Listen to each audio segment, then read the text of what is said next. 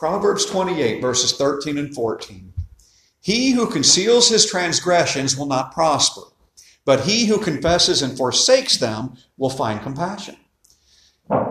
How blessed is the man who fears always, but he who hardens his heart will fall into calamity. Last week we saw probably what was one of King David's lowest points in his entire life. We saw that he went out and lusted after a woman.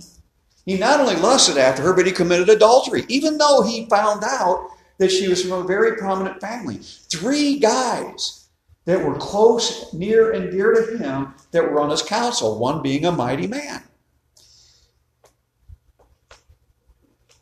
She got pregnant. Now, that's getting pretty low. But you know, but that's not the lowest thing that took place. The lowest thing that took place was he went out and had the man killed just so that he can try and hide his sin.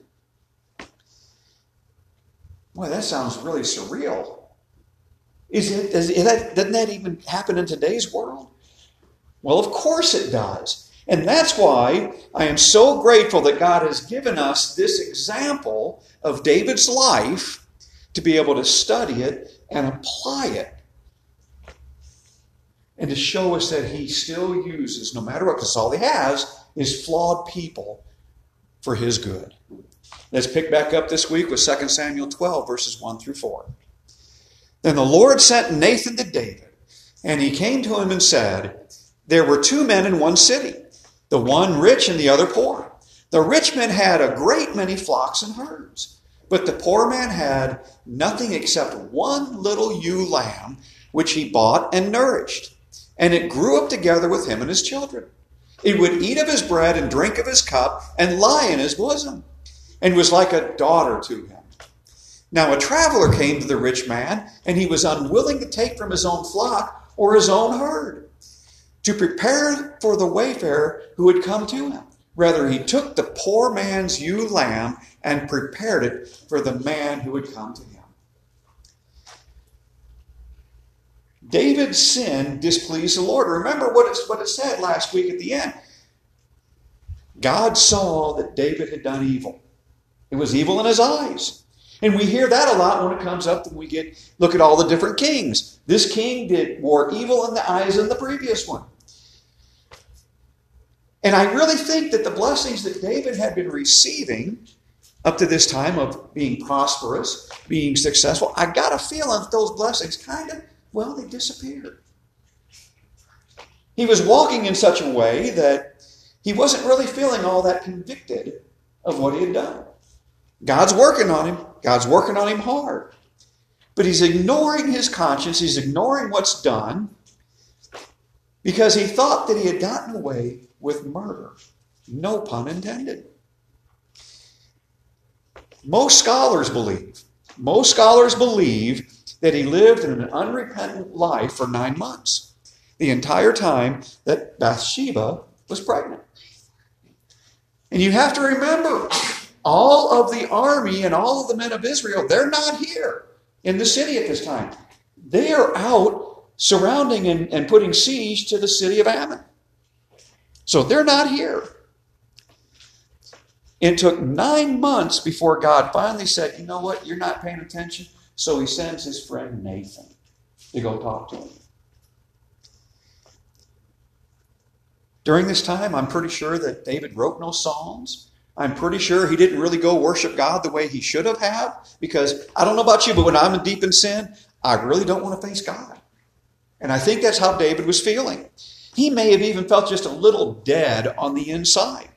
Romans 8, verses 6 through 8. For the mindset of the flesh is death, but the mindset on the spirit is life and peace. Because the mindset on the flesh is hostile toward God. For it does not subject itself to the law of God, for it is not even able to do so. And those who are in the flesh cannot please God. You know, God mercifully just kept on going after David, didn't he? He just kept on picking at him. And even though he didn't listen and didn't want to listen, he sent somebody. He sent Nathan. Now, Nathan, I'm pretty sure, is really close with David. They're really friendly. And I have to believe that he went and saw David on a regular basis to bring to him any news that was taking place and to tell him of the troubles that's going on so that David, as king, could make the decision on, on how to solve it. So here he comes, and with wisdom and courage, he tells David this tale. This tale. It's common in those days for people to keep little lambs as pets. No different than we do dogs and cats. You pick them up, you love them. I hear people have goats for pets. I had a goat for a pet once, but I didn't like it. They were nasty. So I left it outside. I didn't go play with it, I didn't go pat it. None of the above. Now, Amy says goats make great pets. They're funny. They're funny. But I myself, I'm not real crazy about them. So here it is. We know that people in those times, and even today, still have those kind of animals for pets. And they love them dearly. So this tale that Nathan presents to David is really, when you get down to it, he's telling David, he's describing a theft, is what he's describing here. And there is a sense in which David stole something from Uriah. But see, David doesn't realize that he's being talked about here. 1 Corinthians 7, verses 3 through 5. The husband must fulfill his duty to his wife, and likewise also the wife to her husband. The wife does not have authority over her own body, but the husband does. And likewise also the husband does not have authority over his own body, but the wife does. Stop depriving one another except by agreement for a time, so that you may devote yourselves to prayer and come together again so that Satan will not tempt you because of your lack of self control. David did not have the authority over Bathsheba's body, and he stole it from Uriah. Adultery and sexual immorality, in all reality, they're theft. It's just like uh, taking something that does not belong to us. It's like we said last week. This is where lustful thoughts and pornography fall in. If you're married and you're doing these things, lusting after other women and looking at pornography, you're stealing something. You're not honoring your wife or your spouse. David knew the laws that God had given, so he would have really understood the principle of what was established in Leviticus 18, especially that of Leviticus 18, verse 20. And you shall not lie sexually with your neighbor's wife, and so make yourself unclean with her. He would have understood this. And as we know, this example that Nathan gave was to show him the evil of the sin that he had done. He's guilty in defiling Bathsheba. He's guilty of making himself unclean and not pleasing in God's sight. How many wives and concubines did this guy have? That he kept at a distance. He had a lot. Not as many as Solomon, but he had a lot. Just like the rich men that have tons and tons of flocks that they keep out in the distance in the fields. If he had had only one, just one, and she had been near and dear to him, as that ewe lamb was this owner in the story, had she been as dear to him as described in Proverbs 5, verse 19, a lovely deer, a graceful doe. Let her breast fill you at all times with delight. Be intoxicated always in her love. He would not have had any need whatsoever to look elsewhere and to go elsewhere. Out of all the wives that he had, the one that I thought he should have been most pleased with would have been Abigail. We were told that she was extremely beautiful and intelligent. One of the top three most gorgeous women in the world. That's what we're told. Uriah was like that poor man. He had only one wife, Bathsheba. She was near and dear to him, near and dear to his soul. They were united as one, and he thought that she was the only, that's it.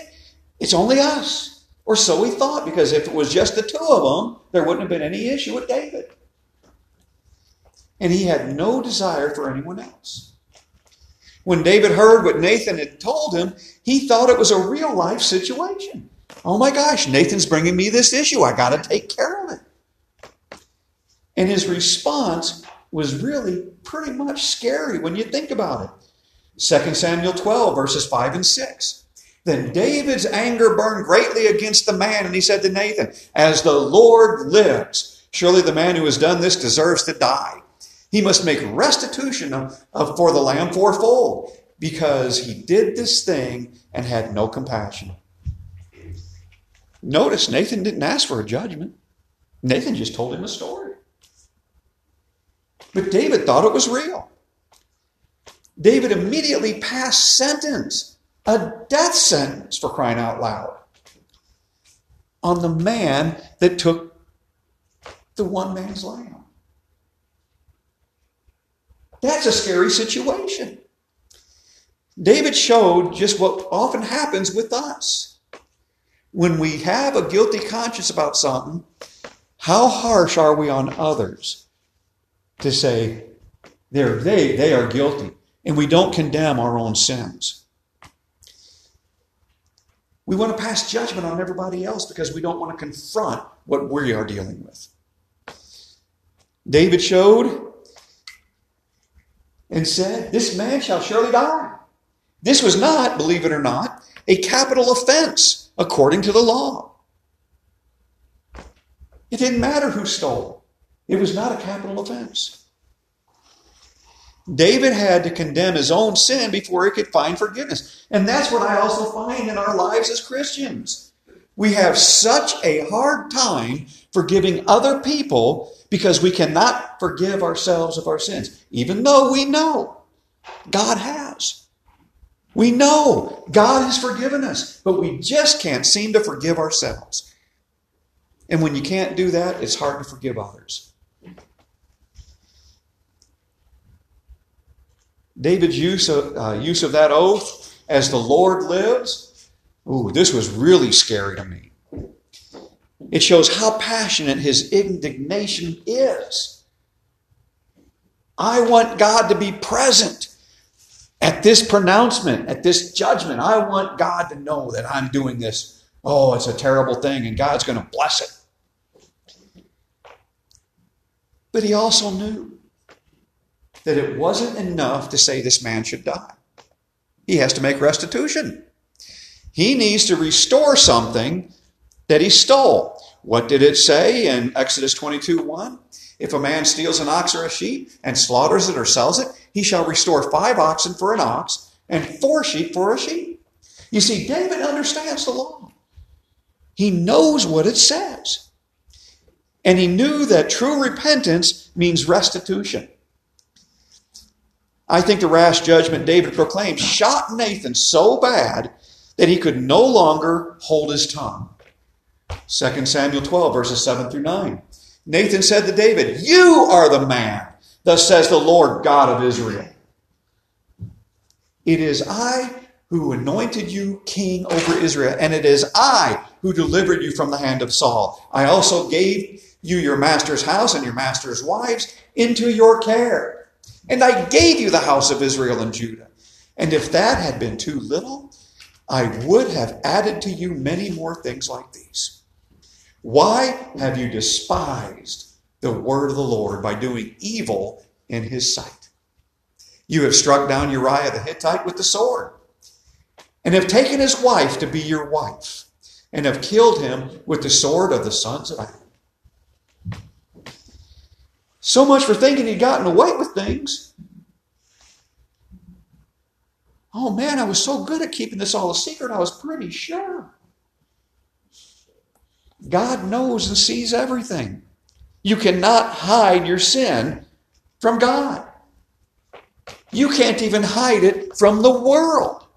Because anybody that knows you knows you're guilty of something when you don't act the same as you normally do. And they can ask you all the times that they want. Is everything okay? Yep, everything's just fine. No, I'm good, I'm good. Nothing wrong here, nothing to see.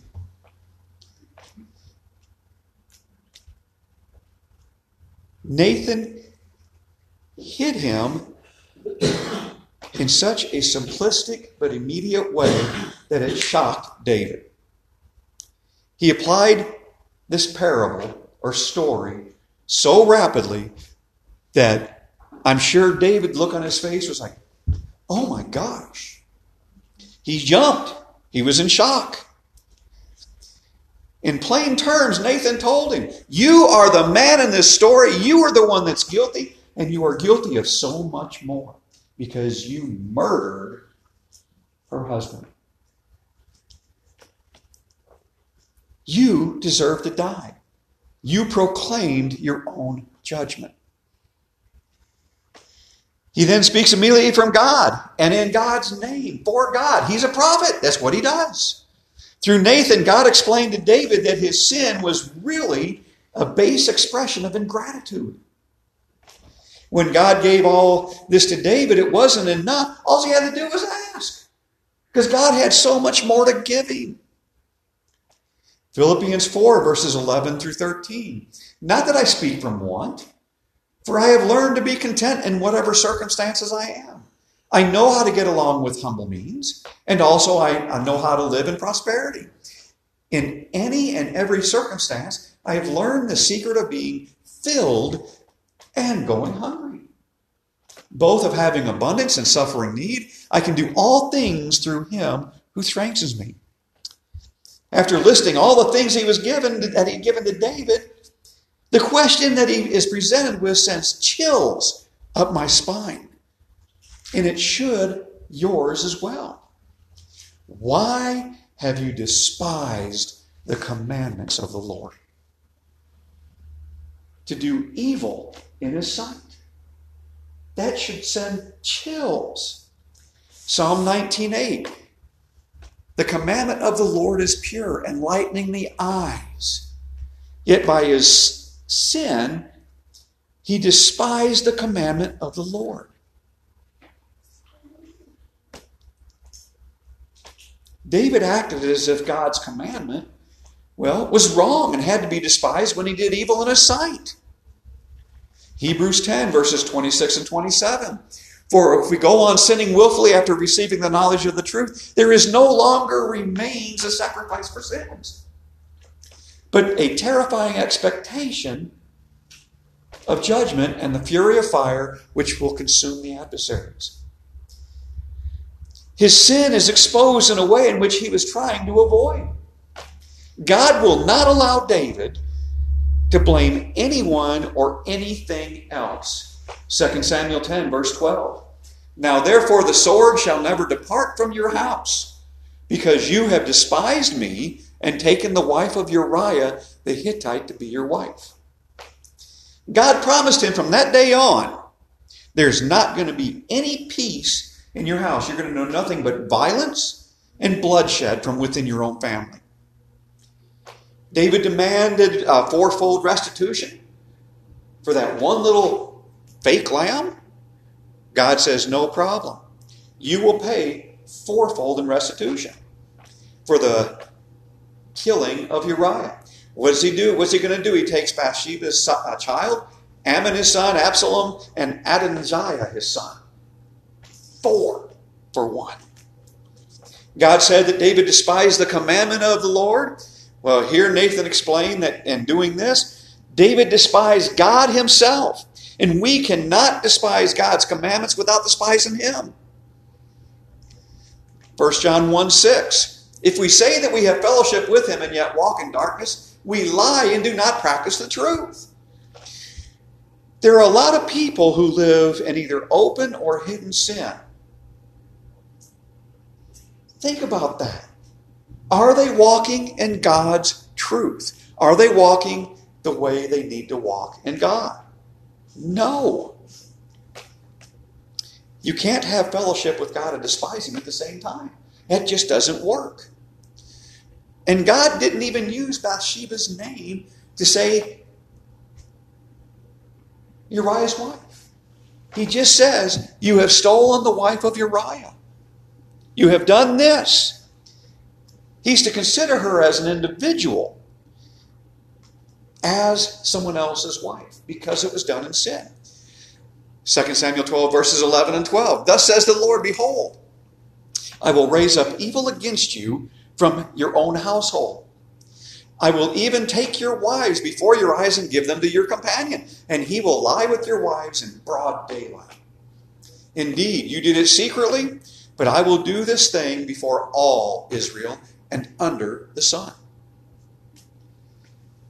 God warned David that because he troubled another man's house, God will allow trouble to come upon, come upon his house and from within his house. Job 31:10 Then let my wife turn the millstone for another man, and may other men have sexual relations with her. Since David violated another man's wife, someone will violate his wives. And lo and behold, this was fulfilled in 2 Samuel 16, verses 21 and 22. Absalom abused his father's concubines on the housetop, on that very same rooftop that he saw Bathsheba and lusted. And he did it in broad daylight. Isn't that what God just said? It'll happen under the sun, in front of everybody. 2 Samuel 12, verses 13 and 14. Then David said to Nathan, I have sinned against the Lord. And David and Nathan said to David, The Lord also has taken away your sin. You shall not die. However, because by this deed you have given occasion to the enemies of the Lord to blaspheme, the child also that is born to you shall surely die. David's confession is a good example when we look at it today. He placed the blame squarely on himself. It's on his shoulders. He did not minimize his offense. He, David realized especially that he sinned against God. In the original Hebrew, David's statement, I have sinned against the Lord, amounts to only two words, Hata Yehovah. These two words and the heart they reflect show the fundamental difference between David and Saul. Just like an apology to someone that we have wronged today. What is the absolute best apology in the world? I am sorry that I did whatever it was I did to you. Will you please forgive me? No ifs, no ands, no buts, no ors, no shifting of blame to anybody. David spoke about himself, even though there, he could have said, Well, we sinned, because he wasn't the only one that sinned. Bathsheba was there too. But David knew that he had to deal with his sin. Romans 14, verses 10 through 12. But you, why do you judge your brother? Or again, or you again, why do you regard your, your brother with contempt? For we will all stand before the judgment seat of God. For it is written, As I live, says the Lord, every knee shall bow to me, and every tongue shall give praise to God. So then each one of us will give an account of himself to God. When you're standing before God, there is no, well, we know it's you. There's no we. David showed personal responsibility for his sin and he didn't use elaborate or soft language. He sinned. It wasn't a mistake. It wasn't an error. It wasn't a oops, a regrettable mistake. It was not even a problem, an indiscretion. I sinned against God. And we seem to categorize, categorize sin from little sins to large sins. And you know, it's okay. You can do the little sins and, you know, ask for forgiveness. But boy, you better stay away from them big ones. You better stay away. Well, the last time I checked, sin is sin. And sin is living contrary to God's character. And he views sin as sin. And it affects our personal relationship with him. Isaiah 59, verses 1 and 2. Behold, the Lord's hand is not so short that it cannot save, nor is his ear so dull that it cannot hear. But you and you, but your iniquities have made a separation between you and your God, and your sins have hidden his face from you so that he does not hear. David was told that God had taken away his sin. Oh, what a wonderful thing to hear. God's forgiveness was immediate. God did not demand a time of probation. well, you know, you got this much time to show you're worthy of it. No, it was immediate. He was told that he would not die, which meant that he didn't have to face the death penalty for adultery. David, you set a bad example for all of it, for everybody. For all of Israel, you have showed everybody that you're no different than the rest of the kings in the surrounding areas. Because this is the type of stuff that they would do. And hide it. And not have to face the consequences. You might not die, however. However, sin has consequences and collateral damage. We say this all the time. God told him that his newborn child is going to die. There is a difference in uh, judgment for sin and judgment by sin. God forgave David's sin, but he would not shield him from, from the, uh, every consequence of that sin. David had to face the consequences, beginning with the death of the child born by Bathsheba. This shows that God did not only want to heal David of the guilt of his sin, but he wanted to make sure that the sin was no longer around to remind him. He wanted to heal him from the presence of it. And when you look at it, did it work? Did you ever read where David committed adultery again? No. God used this to drive these impurities from him. 2 Samuel 12, verses 15 and 16. So Nathan went to his house. Then the Lord struck the child that Uriah's widow bore to David, so that he was very sick. David therefore inquired of God for the child, and David fasted and went in and lay all night on the ground. This is a really hard thing for a lot of folks to accept. Quite often, innocent suffers because of the sins of the guilty. Now, you're not held responsible for your father's sins, but because your father's sin has done what it's done, it affects how you grew up. And it gives you the opportunity to be led down the same path. And that's the scary part. Since sickness came immediately after Nathan spoke these words, everybody attributed this was God's judgment. It was immediate. And it's far more tragic for David and Bathsheba than it was for the child. Because I'm pretty sure that God put out that hand that kept the child from suffering.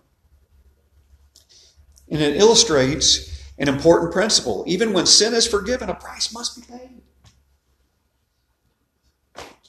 Blood has to be shed. God does not simply pass over or excuse our sin. It is forgiven and a price is paid. Often, that innocent party pays for that price for our forgiveness. Hmm. Sounds like what Christ did for us, doesn't it? Numbers 23 19. God is not a man that he should lie, nor a son of man that he should repent. Has he said, and will he not do it? Or has he spoken, and will he not make it good? See, David went down and he was like going, I'm thinking he's pleading for the child's life. It's no different than what we would do with our own kids. He's pleading, but is God going to change his mind? No. Thank you. That's exactly right. God does not change his mind. Never. Never. David was right, though, to come and fall down and ask for mercies, ask for grace. He was right in doing that. But God's judgment is pronounced. When it's pronounced or when it's present, we should receive it. We shouldn't receive it passively or fatalistically because God's judgment is God's judgment. We should cry out to God in repentance and ask for His grace and His mercy. It took seven days for the child to die. During this time, I'm pretty sure that David did not eat, David did not drink, David did not change his clothes, did not bathe. All of his folks that were there, they thought, man, he's dealing really harsh, you know, hard with this. What's he going to do if the kid dies? Well, when the child was gone, David saw everybody whispering, and David knew What had happened? 2 Samuel 12, verse 20. So David arose from the ground, washed, and anointed himself, and changed his clothes, and he came into the house of the Lord and worshiped. Then he came to his own house, and when he requested, they set food before him, and he ate. Now, this was really confusing for these servants. David, for Pete's sake, we saw what you did for all this time, fasting and all. And now you're just, the kids died, and all of a sudden you're just like, well, okay, I'm cleaned up, give me food. What are the reasons for these reactions? We got we don't understand. 2 Samuel 12, verse 22. And he said, While the child was still alive, I fasted and wept, for I said, Who knows? The Lord may be gracious to me, that the child may live. This shows that extraordinary prayer and fasting does not change God's mind. What was it that you said a second ago? Is God, is, does God change his mind? No. and what took place is this anything different than we would have done today in our lives? To beg for mercy, to plead for a family member? No, I don't think so. Now, we may not get up and immediately bathe and, and go worship and praise God and then say, okay, I'm going to eat now because it's still pain of it all still might be a little too close, near and dear to our hearts. But we should have the same attitude and thoughts that David did. I can't bring him back, but I'll see him again soon. After he ate, he went in, uh, he went in the house of the Lord and worshiped, and then he ate. Came out and ate. And it shows that David's extraordinary prayer and fasting, they really were answered. He was given mercy, he was given grace. Because the pain of it all, he accepted it without anything else. He had peace about it. He was comforted in the whole situation. The ability to worship and honor God in a time of trial or crisis is a wonderful demonstration of spiritual confidence. That's Christian life. Death is nothing but a thing that takes place. As Christians, we know we're going to see them again if they were Christians. 2 Samuel 12, verses 24 and 25. Then David comforted his wife Bathsheba and went into her and lay with her, and she gave birth to a son, and he named him Solomon. Now the Lord loved him and sent word through Nathan, the prophet, and he named them Jedidiah for the Lord's sake. This is the first time that Bathsheba is actually called his wife and by name. Each time before, she's only called the wife of Uriah. Only now, after the chastisement for sin, is she called Bathsheba his wife. Micah 7, verses 18 and 19. Who is a God like you, pardoning iniquity and passing over transgression for the remnant of his inheritance? He does not retain his anger forever because he delights in steadfast love.